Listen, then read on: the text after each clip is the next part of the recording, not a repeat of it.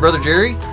And Brother Dwayne, hello. Here we are again, uh, getting to where we're growing deeper together. And so this is our third podcast of this kind of series we're doing, um, which is going to carry us on through. It's something we're planning on keeping going. We've had the hardest time with sickness and different things going on to um, keep these consistent, but we're going to really try to get these things coming out every week. And so um, I know it's it's a huge blessing. I've had several people um, even ask me, "Hey, when are we doing that podcast?" So first off, I'm just sorry it's uh, taking us a couple weeks here. Yep, and I'm uh, struggling with uh, coming off a laryngitis, so I'm doing my best to hopefully keep my voice through this whole thing. We'll see how it goes. We will see. All right. Well, this last week on Sunday, the whole purpose of this is to go deeper into what we talked about each Sunday. And this last Sunday, we were talking about John chapter 4. We're going through the Gospel of John. And John chapter 4 has this conversation recorded with Jesus and this Samaritan woman, or this promiscuous woman. And she was promiscuous in the sense that she had five husbands, and the one she was with at that time was not her husband, um, but she was apparently with him. And so um, Jesus uh, confronts her about that, exposes that. And we'll talk a little bit about that in a minute, but really there's so much that happens in this chapter and it was really difficult to really explain all of that on sunday morning. I felt like the lord really gave his grace in allowing um, the, the spirit to move in a special way but there was a lot to cover and so i always encourage to be able to break it down just a little bit more. Um, some of the things we talked about was first off the fact that jesus offers living water. And when you think about that dwayne that there's this living water that he gives and that it's not um, something that the world offers. It's something that only He offers. And so just kind of think through your life and, and what that means to you, that living water. Well, yeah. And I think, you know, when you're talking about living water, I mean, the concept that comes into my mind is you have to be thirsty, right? And Jesus, when he talks of living water, it's hard for some people who don't really understand what he means by that. They take him literally and uh, instead of metaphorically and thinking in terms of you know what is he trying to tell us here you know? And and you see it all the time in the bible where they they just don't get it. How can he be living water? How can i how can i drink of him? You know and i think so many times us even today in our lives we have this um, this thing where we're just so comfortable. We're not literally we're just not thirsty for the truth. We're not thirsty for the gospel. And so um, jesus you know when he when he tells you this that he is the living water and that he will give you this that he will fill you and you'll live forever. You know you think about that and think my goodness you know are, why aren't we more desperate for that sometimes? We're just so comfortable in our lives and we're not broken enough i think sometimes that we just aren't desperately thirsty for that for that good news right? Yeah, yeah. for the truth. Yeah that's huge because i mean that's the what I said on Sunday was we get lost in the details, exactly like you're talking about, taking it literal, trying to understand what's going on. And she got mm-hmm. lost in the details. She says, "Where's your water pot? Yeah. Wait a second, this well's too, too, deep." deep. yes, all the things that um, she was focusing on in that moment, and talked about us being guilty of that. Like when when he says, "I'll restore your marriage," and we say, "You don't know my wife's heart, Lord," or yeah, like mm-hmm. we have this. Uh, what about this aspect? She's not going to change here, or this situation, our money situation is not going to change. It's always mm-hmm. going to be a straight. And we have all of these details that we can't just trust God at His word word. We're always focused too narrow instead of just saying, God, I trust you. Right. I trust you. And so right. um, we get lost in the details. But I think what you said is so important. There's this thirst that, that has to be revealed. And um, I was talking about how a lot of times you drink water and, man, I don't know about you, but to me, there, there's times that I just kind of get tired of water. I just want mm-hmm. some kind of caffeine or soda or something juicy or something like something that, sweet. something sweet. And it's like, oh man, just plain water doesn't isn't going to do it. But when mm-hmm. I work hard and I got sweat rolling down my face and I come in, the the the first thing I want is a cold glass of water. Absolutely, a big one. Yeah, and uh, because something's revealed my thirst, mm-hmm. and spiritually speaking, there's a thirst that we have. We have these longings. Um, and guys, look at the world. I mean, this world is thirsty. We try to fill our our um, thirst or quench it by um, scientists and their answers. Um, we try to then go into philosophy and say, well, they feel this way, and so so that should mean something. Or mm-hmm. we go into the line of thought of what the the experts say um, and the leading people in their fields. And, and we have all these ways of looking for all these answers, but at the end of the day, it's like what Paul told Timothy they're just contradictions. They're idle babblings that this world calls knowledge, but in itself, in itself is not knowledge. And so, I don't know, you had a different experience than me with kind of the professional work field of going in and all of the prestige of going in and being with doctors and all the different things. And, and it's just interesting because it's almost as if they think they've quenched their thirst. Oh, absolutely. You know, we, and it really depends on, on whether you're living for, uh, God or you're living for the world, right? And so we get caught up in this this concept, this thing. At least in America, we do about we chase this the brass ring. Everybody talks about you know chasing money and wealth and status and and uh, prestige, all these things. And you know, I would tell you that some of the people that I would say have have been most successful people by the world's terms right. are many times some of the most unhappy people that yeah, you'll ever meet. because they're still thirsty. Broken. Right. that's right.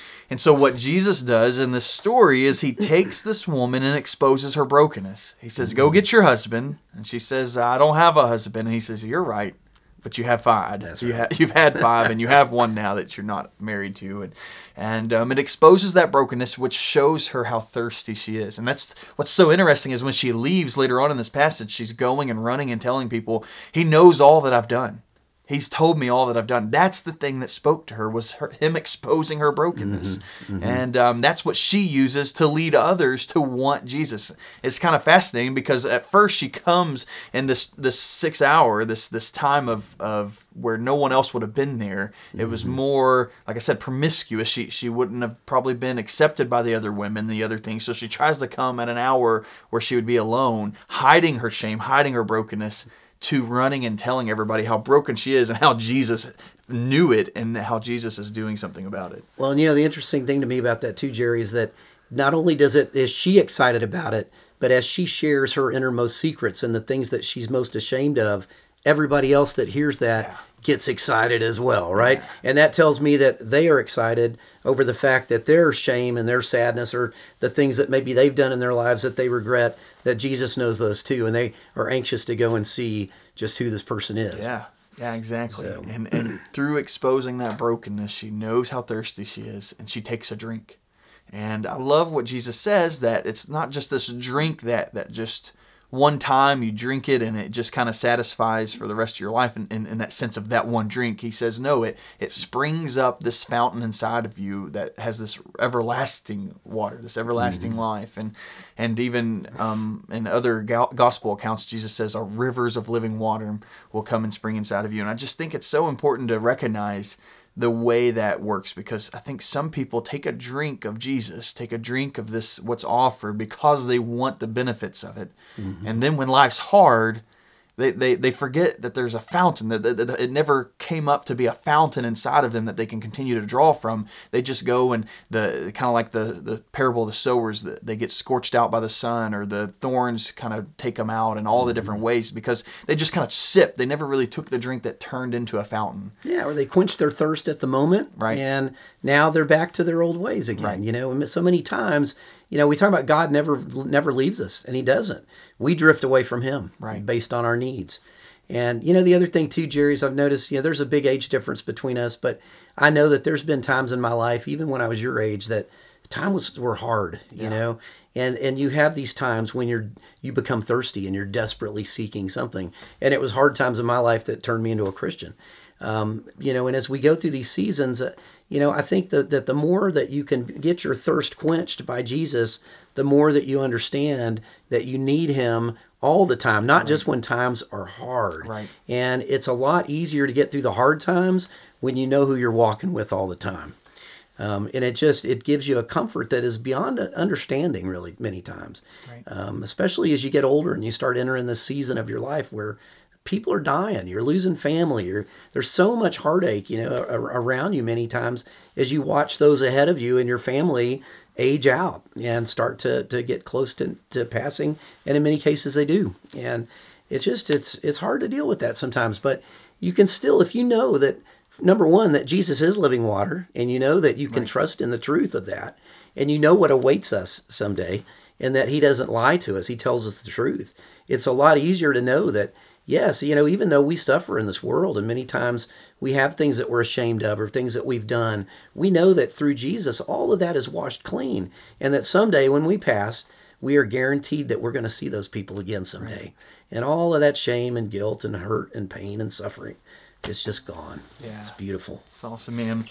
You know, I think also about this idea of the rivers of life in you and the, the water, the fountain that springs up, and kind of the different ways Jesus explains that to, to show us the picture of what he's talking about, which is the Holy Spirit inside of us. The um, he, he references the Holy Spirit as this living water, this this flowing water, and and uh, there's a reality of that because the, the Spirit's not stagnant. Um, it's not meant to come in you and just sit. There, there's a movement of the Holy Spirit in you, and, and it should be moving. He, he should be moving in you. Someone uh, told me this, and uh, it has always stuck with me. He, they said that, you know, I used to think of my life as these pipes and the water the, the god's water flowing through us as a pipe. And we were channels. Like he uses us to get to where he wants to go. And, and it makes sense. I used to think of it that way too. And almost in the sense like you know water going through a pipe long enough that it gets rusted and, and all the different ways and can fall apart and get brittle and all the things that happens with a, a water pipe and it's the way I, I, thought of a Christian life. Like we we serve God, we we let Him move through us, and we just get broke down through the time, and He heals us through that time. But He said that's not really the way it is. He said it, it's more along the lines that we're roots and water flows through us like it channels through a root. Mm-hmm. And as it's transferring, because a root transfers the water to where it needs to go, but it's growing in the same time. the mm-hmm. root gets bigger and it gets stronger. And, and the more the Holy Spirit moves through us, it strengthens us, it makes us stronger, but it's also going and, and, and not stagnant. It's going where it needs to go and affecting others. And, and so mm-hmm. I love the idea that this is called digging deeper. Mm-hmm. We're essentially a bunch of roots. We're, we're just like he's going to tell us later in John 15 that we're connected to the vine. Mm-hmm. And um, we abide in Him. And, and if we're connected to the vine, then, then we're just a bunch of roots connected to Christ. We abide in Him. We're growing together. And He's using us as this interconnected web to, to do His work. And what a blessing. Mm-hmm. We get to be a part of that. Yeah, and you mentioned earlier, you know, the message falls on, it's like the seed scattering. Sometimes it hits the path, sometimes it gets uh, very shallow soil and it grows quickly but dies. Same thing with this, you know, I mean, if, if we are the roots, which you're describing, as we grow and as we get our faith strengthens and deepens, that root ball gets bigger and yeah. bigger and stronger, and nothing's going to rip that out of there. Yeah. It's beautiful. Yeah, it's that whole picture of the redwoods up, mm-hmm. up there uh, in the northwest um, their their roots are not really that deep. They're they're kind of shallow, which is surprising, but they're so interconnected that it holds these large trees up. They don't come down because their roots are interconnected, and that's my prayer for friendship that we'd be a bunch of interconnected roots, growing stronger together, growing deeper, but it's such a connection that that you know the gates of hell can't prevail against us, like Amen. Jesus promised. That's right. And so, yeah, well we look this sense that Jesus comes to her, makes a divine appointment even. Like he says, I need to go to Samaria. And and I love that idea of of, you know, the only reason he needed to is that's recorded anyways, is because that Samaritan woman's there and that Jesus makes a point to meet with her, just as he made a point to meet with every one of us. There's a divine appointment that we meet with God, and, and he makes those divine appointments with those around us, and we're part of those appointments. And so, um, just a fascinating thought along those lines, too. Something else that really uh, um, made me think when I was studying out the scriptures, the way she used truth. And when he asked her, you know, go get your husband, and she tells the truth, I don't have one but she told it in a deceptive way to really hide the fact that um, she didn't want him to recognize the real truth. Mm-hmm. And we talked a little bit on Sunday about how we're so good at that, how we give little truths that are technically true, but right. really, in essence, all we're doing is hiding the, the real truth that we don't want people to know. And as I was thinking mm-hmm. about uh, um, your own life and my life, and, and thinking about moments that, that may have been there, or anytime you thought about something like that, uh, or even with your kids, yeah, I think so many times, you know, as Christians, we are kind of driven to put on this. I don't know if I, I kind of call it like a Christian face where we can't be real with each other. Right. You know, we we are ashamed sometimes of the fact that we're sinners, and we hold each other almost in a in a sense of uh, this accountability factor is great. Uh, you know, I think as Christians we should try to hold each other to a higher standard, and together we walk through life. However, sometimes I think that we get into a situation where we are um, afraid to actually be real with each other. And so, you know, when when you think in terms of, um, you know, the the sort of the public persona that you create, um, you know, you put on a you put on a certain face, you know, and I think that ultimately we just have to understand that we all have our good times and bad times, and you know, even today, as as much as I am in the Word, I'm praying, I'm trying to walk with Jesus. I still sin. I still make mistakes. I still do things that I'm thinking, man, I'm really glad that nobody saw me do that, you know, and yeah. and I have to to really ask God forgive me for you know the sins that I'm doing. Yeah. And so, um, you know, sometimes it's it's hard. I think it goes back to what we talked about earlier with being thirsty. And with her sharing that brokenness, instead of taking and putting on the fake Christian face where everything's okay, everything's mm. fine, um, but she goes and shares, no, he knows everything about me. He knows right. these things. Um, it, it brings about a thirst in someone else. And I think about Jacqueline and what she told me this week. She does a Bible study on Thursdays, and Susan does a Bible study on Tuesdays. They're doing the same Bible study um, mm-hmm. through the, the letters of John, first, second, third John. And she told me one of the ladies came up to her um, this today's Thursday. It was this morning, and a lady came up to her today and said, um, Jacqueline, I just want you to know how much I appreciate you being real. Mm. She said, uh, I go home and tell my husband every week that she's just so real. She said, I've always put her on this pedestal as, as the pastor's wife. And then every Thursday she knocks herself off this pedestal and she just mm. is honest. And, and it makes me know, she said that, that I can just come to her. I can, I, am real too. And, and that, that we're, that, that it gave her thirst basically. Mm-hmm. It allowed her to see that, that, it's not about a persona. It's not about um, a place to arrive. It's about the journey of just growing in Christ and putting Him first and being real with one another. And so I think yeah. we always try to give some kind of challenge and some kind of charge during these times. I mean, what is knowledge if we don't have any application to it? And so I'd say one of the things I would encourage you in a way to apply is is be cognizant, be, be understanding of the moments that you have the, the Christian face on. Because we all do it Mm-hmm. And so it's not a question of just trying not to do it. It's recognize first when you do it. Mm-hmm. Because that'll really show you some of your insecurities. It'll show you some of really what you think about God, what you think about yourself, what you think about your brother, your sister. All of that really comes to that moment when you mm-hmm. recognize, wait a second, why did I share what I just shared? Why did I say I'm fine when I'm really not? Why, why didn't I take that moment and go a little deeper? And so that would be my first um, charge or encouragement with application is is recognize when you're not being real because what you're doing in that moment is neglecting an opportunity for them to find their thirst and to see that it could be quenched in Christ. Amen. That's right.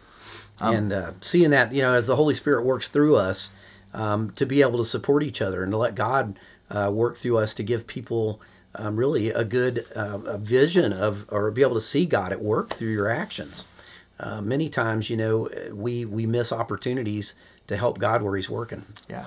So yeah, He invites us to that work, and so that's um, right. Absolutely. So there's one part of application. What what's another part of application? If we're going to be true worshipers, when you think of somebody that comes in week by week, um, first off, uh, maybe part of it's coming week by week, right, and mm-hmm. being with your brothers and sisters. But even if you do that, if you're coming week by week, what is it that takes you from a person that sits in the pew versus a person that's truly worshiping? I think um, the, the, first thing that always comes to my mind, you know, if I feel like I'm not really close to God, it's because I'm not reading the Word. I mean, yeah. you really got to get in the Bible. You need to be reading it on a regular basis. And I mean, God reveals Himself to us through that. Right. Um, and I think the other thing is being in fellowship with other Christians because when you're around other people and you talk about things and you you hear how other people are struggling with things, you know, I one of the things that's great about being a pastor is people ask you a lot of questions about the Bible. And so it causes me to want to go and, you know, really dig in and start looking that stuff up. And I think, um, you know, you just find that the more you focus on something and the more you're interested in it, the more knowledgeable you become and the more comfortable you become with that. Yeah. Um, I spent a lot of my years of my life when I wasn't walking with the Lord really trying to put kind of put a little veneer over that to be able to make it seem like I was a Christian right. and really knew some things, but I didn't. I didn't know anything. Right. And so I was hiding yeah. in that. And that goes back to Jesus' answer when he says, There is a time to come, and the hour is now, that you'll worship in spirit and in truth. He says, For such is the Father seeking for you to worship in spirit and truth. And so what you covered is the truth aspect. Mm-hmm. You know, be in the Word. Let God truly reveal who He is, not who Grandma says He is, not who um, the televangelist says He is, not who you've always thought He was. Who is He really? What does That's the right. Word say? And so that's the truth aspect. The other aspect's the Spirit, and so um, worshiping in Spirit. So we get the truth aspect, but the Spirit one's a little harder to understand. And I think the the biggest um, encouragement I have in that is is the Spirit is the one that's going to align the truth with um, your soul where there's peace given with the truth. Because there's truth that can be read all day long, but if your soul's not at peace with it, then it just becomes this this aspect of knowledge again rather than something that's truly worship. But when truth is aligned with your soul and given peace with it, then mm-hmm. there's this worship that comes from within of, of that's who he is, and I'm so grateful. I'm so mm-hmm. so thankful, and then it overwhelms with an adoration, and and that's all the other parts of worship. But it starts with truth and the Spirit aligning that together. And so, mm-hmm. again, my challenge, our charge to you is pay attention to when you have that fake face on. Pay attention to when you're you're not being um, vulnerable, because through vulnerability, God's going to work. And then back up in that moment, say, you know what? I don't know why I just said that. Here's the truth. And instead of using technical truths to deceive people, which is not truth at all, let's back up and just say, you know what? Let me just let me start over. Here's the truth. Here's what's going on. Give them an opportunity to thirst, and then let them know how you're quenching that. Right. How, how you know that within your soul that Jesus is real and there's a fountain inside of you and that you're drinking from it. And because what's going to happen is they're going to want that too. Um, just as Dwayne said, uh, a very easy, practical aspect of this is read the word. After we preach on Sunday, and you hear the word preached, go back and read that exact same passage. We're preaching a chapter at a time. And so go back and read a chapter, sometimes a chapter at a time. Go back and read John chapter 4 and watch what God does in that. Yeah, and understanding the context around it too, because many times we can read a passage out of the Bible and not really understand what it means because we don't really know the context of which it was written and what Paul or somebody was saying when they were writing this stuff, you know. Um, and so it's so important to understand that so we have a better, a really a true understanding of what's going on in there. So, All right, Dwayne, you're dad. You got a good knock knock joke for us? knock knock, Who's there? Dwayne, Dwayne who? Dwayne the bathtub. I'm drowning. How's that? Oh, that's awesome. I knew you'd have one on the spot. I just knew it. I've All heard that right. one a few times over the years. Well, we love y'all, and we'll see you next week for digging in together, digging deeper. Absolutely. Love y'all.